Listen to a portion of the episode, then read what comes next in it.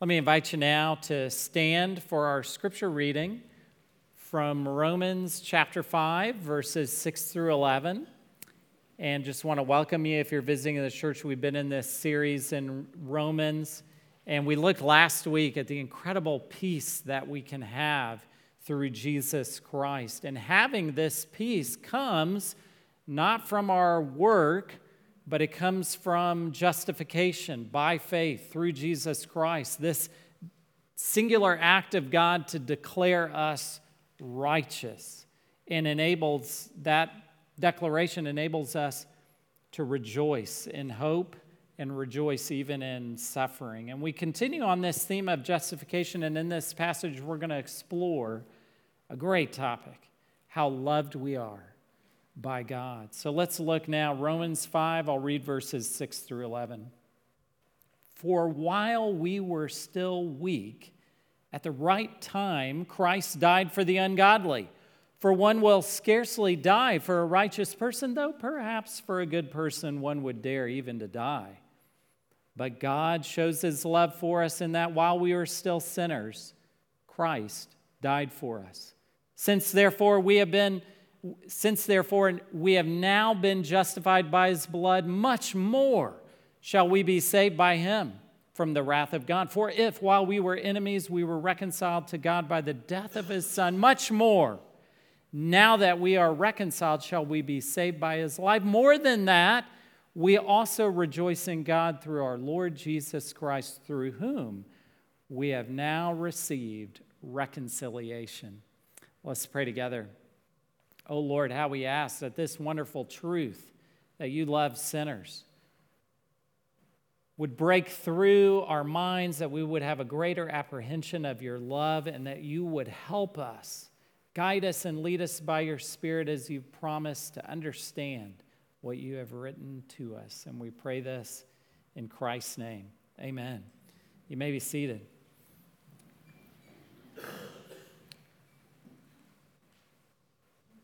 Did you know yawning is contagious? So I want to try some. Oh, hold on. Ooh, ooh. Excuse me. I want to want to try something with you. Let's all rip a fake yawn. Fake yawn. Ready? Go. Oh. Sometimes it's in the exhale, the isn't it? You feel like you're ready to yawn, don't you? Don't you feel your muscles sort of in your jaw ready to, to yawn? I'm telling you, it's contagious. I'm, I'm looking to see if anybody rips a real. Oh, hold on. Oh. Seeing if anybody, um, you know, you feel like you need to yawn right about now, don't you? Don't you? I think I, I saw one. Okay. The deal is yawning is contagious. When you're around people who are yawning or you see a person, when you see that, it has an effect on you, doesn't it? And here's the deal. In churches today where sin is dealt with casually, where there's a rejection of the doctrine of sin, there is something that is catching, and what we do is we sort of yawn. We yawn at sin. Oh, you know, oh yeah. You know, and what do you see? You see churches don't use the terminology of sin anymore.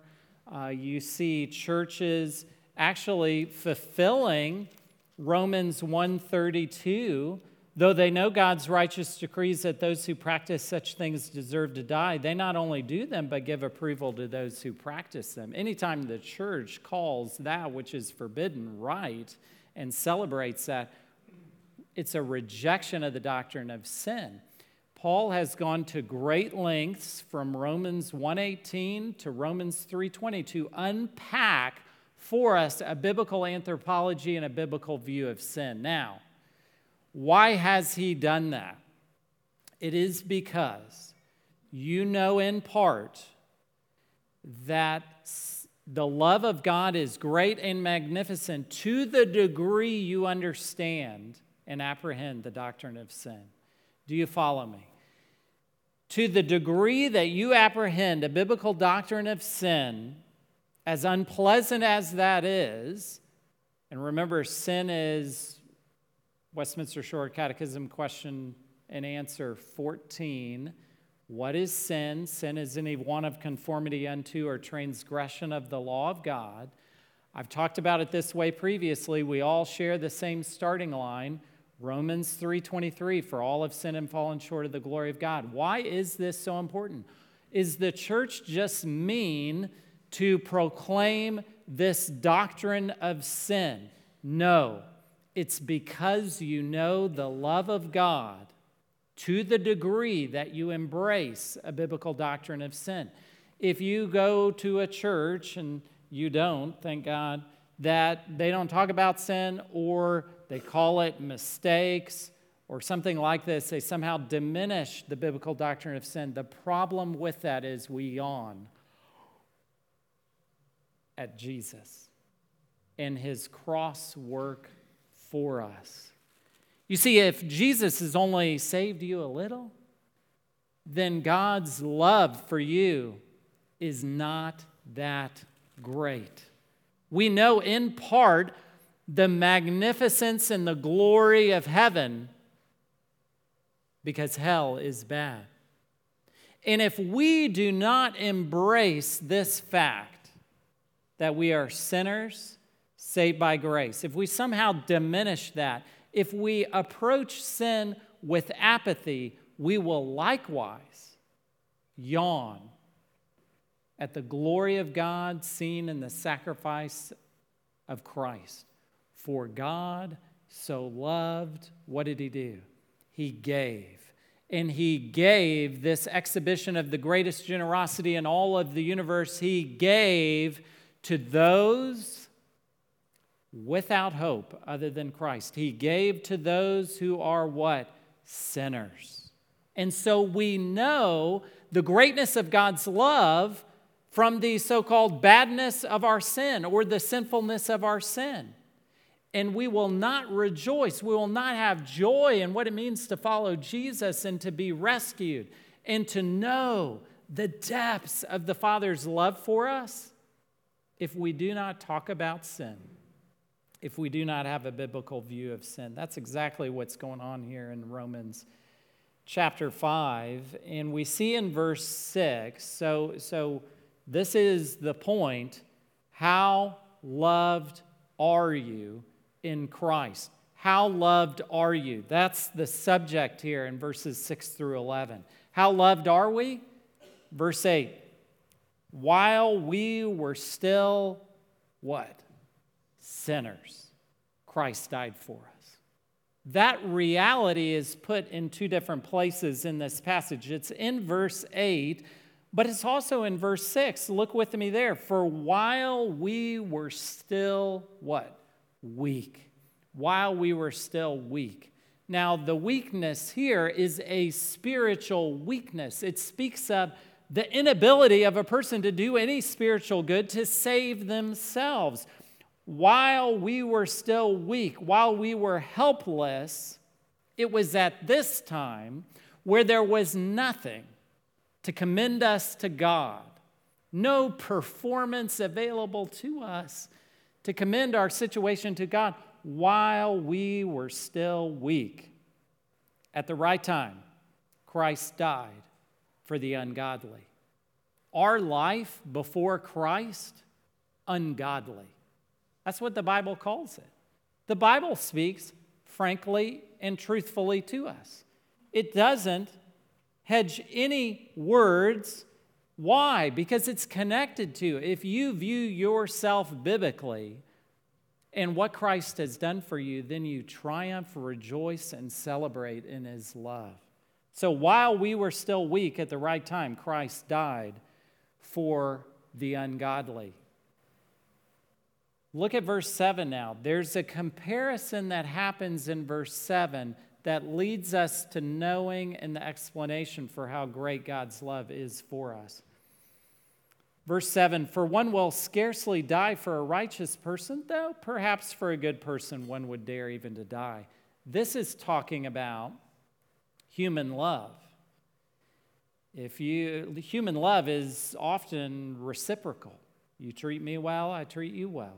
Scratch my back, I scratch yours. This is the kind of love that we are used to.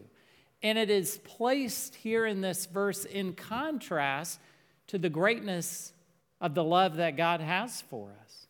For one will scarcely die for a righteous person. Pop quiz Are we righteous people? Not apart from Christ. Perhaps for a good person, one would dare even to die. Romans 3:12 Are we good? All have turned aside together they have become worthless no one does good not even one. And so in this passage you've seen so far that we are weak, helpless, unable to do the spiritual things necessary to save ourselves. We are helpless and weak. We are ungodly. And then, by implication, in verse 7, we are neither righteous nor are we good. You want to know God's love for you, the measure of it? Look at verse 8. But God shows his love for us in that while we are still sinners, Christ died for us. This is the ultimate display of God's love for us. Do you see now why you have to have a biblical doctrine of sin? If you or the church, the liberal church, has jettisoned a doctrine of sin, or the contemporary, so to speak, contemporary church has jettisoned or hedged on a view of sin, how can God show his love for us?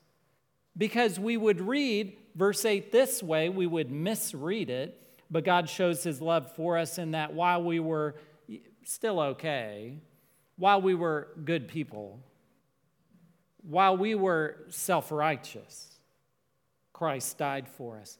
And that just isn't a big deal. That's nothing worth writing about. There is a connection that I hope I've demonstrated to you that is right here in this passage a connection between our spiritual condition as sinners and the grand and glorious display of God's love for us, who gave Christ to us as a demonstration of his love. This generosity in God sending the Son to die for sinners is the grandest display, the fullest and greatest display in communication of God's love for his people. The undesirable becomes desirable. The orphan is adopted. The lost becomes found. The lonely becomes God's beloved. The sinner is forgiven and accepted in Christ. Uh, years ago, about 10 years ago, I was driving down I 10 and I saw a billboard, saw a billboard that had two cute Yorkies on it. You know, Yorkshire Terriers. You know what those look like? Got the brown and tan hair. Two picture said reward $4,000 for these two dogs. And there was a story behind this billboard. There was a woman whose house in San Antonio was burglarized. And in a despicable act, they even took the dogs, Baxter and Cooper. And here's what she said about her dogs she loved her dogs. They're every bit my babies. They ride in a car seat, and I push them in a stroller. I, am not being critical of this, okay? I push them in a stroller. I am begging, pleading desperately for the safe return of my babies. You know, these Yorkies, I mean, so cute, right? And, and I, I love dogs, but, and I hope you do too, but the 4,000 bucks. Well, these criminals did not know Mama Bear's determination and the love she had for these Yorkies. That $4,000 reward eventually made it up to 10,000 bucks. She hired a private investigator to seek out and follow every tip that they received. At one point, they had received an anonymous tip, and he was camped out at the uh, beginning point of a neighborhood running the license plates for everyone who came out of the neighborhood. It took him a week to track down the particular house. And of course, because you know Yorkshire Terriers, uh, when he went up to the house, he could hear him barking. And so he called the sheriff's department. And I can imagine, you know, this was in Atascosa County. Uh, you, can, you can imagine, you know, got the body armor on and everything. Oh, you know, get that little chip reader thing. Uh, to, to, you know, and the, they go. And turns out that's the house. And these Yorkies have been missing for 18 months. And they scan the chip on these Yorkies, and turns out this is Baxter and Cooper. The dogs have been found. Don't ever underestimate love and the committed love that a person has for their dog. We are more than dogs to God. You have infinite value. He created you in His image, He made you, He formed you. And I can imagine that if you don't belong to Christ, there is a celestial billboard for you that you might be won and rescued with this wonderful love that God has for you. In some ways, this is a very true statement that if you're in Christ, God cannot love you any more than He already loves you in the Son through Christ. God cannot, He has not reserved more love that He is waiting to pour out to you. This is the nature of justification that we have been declared righteous, that the righteousness of the Son becomes ours by faith. He loves us. And you see, this love is not this ethereal, abstract thing, but it finds particular expression in a God who loves the unlovely, in a God who loves weak sinners and sends Christ for us. This is how he has shown our love, his love for us. And the price he paid not 4,000 bucks, not 10,000 bucks, but the cross. We value things by what we are willing to pay for them. So, what does this mean for you? What does it mean for you that every day, in every way, you are loved in Christ if you belong to Him more than you can imagine? What does it mean? It means those who struggle with body image and many people do. You know, they wish there was something different about them. That you are accepted in Christ, that He loves you, that He has created you, given you the genes and the parents uh, intentionally. If you struggle with low self esteem, low self image, by that I mean that you have a low view of yourself, you need to know you are loved not according to your performance but by God's grace that He has kicked in the door of the universe, scooped you up, and rescued you.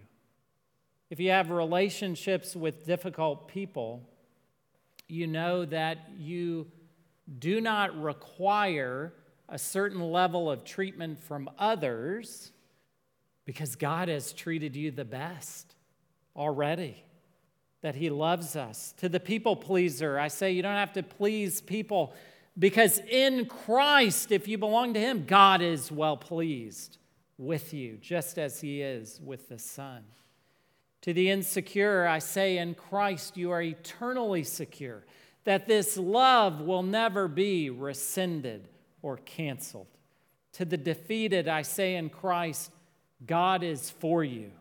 And he has demonstrated and shown that he is for us in Christ. We'll get there in Romans 8:31. To the hopeless, I say you have hope because God gives you a future. That his love for you is shown in the future he gives to you. To the suicidal, I say your life has value and is valuable because God sent the most precious Son to redeem you. To the regretful, I say God can restore the years the locust has eaten. Joel 2:25. To the depressed, I say, why be downcast when you are loved with an incredible love like this one? To the fearful and anxious, I say, God will quiet you with his love. Nothing will happen except that which your loving Heavenly Father has ordained for your good. To everyone who is a Christian, I say, ransomed, healed, restored, forgiven. That is us.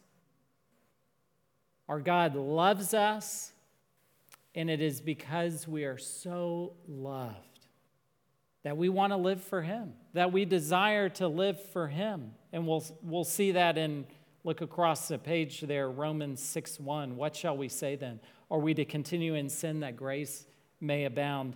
By no means. When we are loved like this, we want to live for Him and for His glory, to give ourselves to Him because He has already given us everything in Christ. So, how, how loved are we? Verse 8 God shows His love for us in that while we were still sinners, Christ died for us. But there's more. When we we got three more verses, and th- these verses really answer this question how loved are we? More. Much more. How loved are we? Much more. You can't quantify it. You know, think of the little kid comes up, Mommy, I, Daddy, I love you this much, you know? And, and, and as a parent, I hope you don't say, look, ontologically, you cannot measure an abstract thing uh, in a finite way. I hope you don't answer that way. I hope you get the meaning that this much means everything. And that's what's being told us here. In verses 9, 10, and 11, you get the repetition, don't you, of this much more. Paul can't show it, he can't demonstrate it, he doesn't have a way to access that. Look at verse 9. Since therefore we have now been justified by his blood, what? Much more. Much more shall we be saved by him from the wrath of God. Again, this doctrine of sin. If the wrath, if, if Romans 1:18 isn't true, the wrath of God revealed against sin. If that isn't true, then the love part isn't either. Do you see the connection? And why this is so important to be a church and to be a Christian that is true to God's word. You will miss the measure of God's love without a biblical doctrine of sin. By his blood, much more, verse 9, shall we be saved by him from the wrath of God. And then look at verse 10. Again, we get this much more. For if, while we were enemies, we were reconciled to God by the death of his son, much more. How much? Is it this much? No, it's much more. Now that we are reconciled, shall we be saved by his life? Okay, verse 10. What's the word used there to describe us? Enemies. Enemies. And that is in the past, is it not? If you're in Christ, you are no longer an enemy. But that's how we begin. That's that common starting point that we all have, that we're at enmity with God because He is holy and we are sinners. And so we are reconciled, and reconciliation is what happens when two parties are at odds with each other and they come back together. It requires both parties to come back together. And then look at verse 11. We get one more, much more. It's phrased this way more than that. I love you this much. More than that we also rejoice in God through our Lord Jesus Christ, through whom we have now received reconciliation. Notice there the reconciliation is what? Received. We are the passive recipients of this reconciliation. Though we have expressed faith, we always have to understand that that faith that comes from God is a result of the regenerating work of the Holy Spirit. And the faith that we have is a gift, it's not something we manufacture or generate within us, it is God giving it to us. And so you see then, to be loved much more is absolutely a cause for us to rejoice. Verse 11, more than that, we rejoice. He's already talked about rejoicing back up in uh, the first part of this passage. We rejoice in hope. This is verse 2 hope of the glory of God. Not only that, we rejoice in our sufferings. And then he adds a third way of rejoicing here. We rejoice in God through our Lord Jesus Christ, through whom we have now received reconciliation. We enjoy fellowship with God, friendship with Him, because whatever came between us and Him has been reconciled and dealt with in Christ. True story. I have a friend that I made uh, last year, uh, someone new here in our community, and I got to talking to him. And as we were getting to know each other, he was telling me, uh, you know, what he did before he moved here. And um, he ran a company. And it was a startup company that he ran and was very successful at it. And he said, as he would hire people, he understood it was a huge risk, that the whole new company could just evaporate one day and they would all be out of a job. And so he, as he hired people, he would tell them, he would tell them, he said, if we succeed as a company, we all succeed. He would tell them, if we make it big as a company, and by the way, it's a big if, because we're just getting going. If we make it big as a company, we all make it big, he told them as they came on as new hires. Well, they did succeed in gaining enough success that they garnered the attention of another company that came in and made an incredible offer for their company and bought the company. And they uh, had, he was the president, founder of the company, and they, uh, he wanted to celebrate. He wanted to celebrate with the employees. So he went to a very nice restaurant and reserved a room, and they were going to have a banquet uh, together to celebrate this success that they have. And uh, he put an envelope at each place. And he said when people came in, hey, that envelope, don't touch that. That's for, for later. They enjoyed a wonderful evening, beautiful celebration of their success together as they worked. And then at the end, he kind of gave a, a speech to that effect, thanking each of them. And then he said, Now, open your envelope. People screamed when they opened the envelopes. Inside was a very large check for each of them. It was their reward for sticking it out during tenuous days when it was a startup. There was crying, there were screams, tears of joy. People retired on the spot. They celebrated together all that they had seen happen. And they were rewarded for it. I'm sure some fancy vacations were planned, mortgages paid off, vacation properties purchased, maybe a fancy car or two, maybe some Yorkshire Terriers too. It was life changing, a life changing amount of money for each of them. You know, I look at this table. There's no envelopes here, but this is our banquet.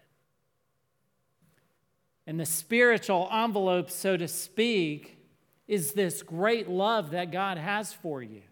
You know, how great would it be to work for a company and then get this huge paycheck at the end? We have something better. And yet, often we forget. That's why Jesus says, This do in remembrance of me, because we forget this incredible love that we unwrap here at this banquet table. That we are blessed in incomprehensible ways that we can only imagine from this great love that God has shown to us. Here at this table, there is an incredible amount of love shown, a life changing amount of love shown to us at this table. It is a love that can ch- change your trajectory, your life plan, how you relate to people, and how you love others and your God. It is a love only known and comprehended in part because you have a biblical doctrine of sin and a biblical view of exactly where you were before you met Christ. Otherwise, that love is something you would yawn at, something that you could be apathetic towards.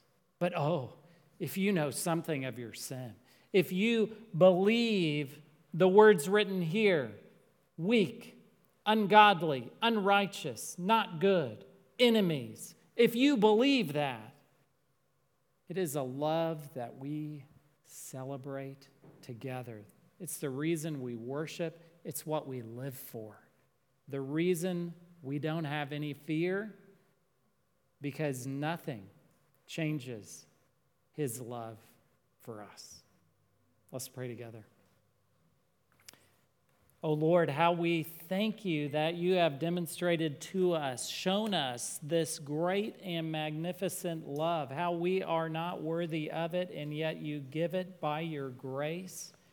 May we be the people who rejoice in it.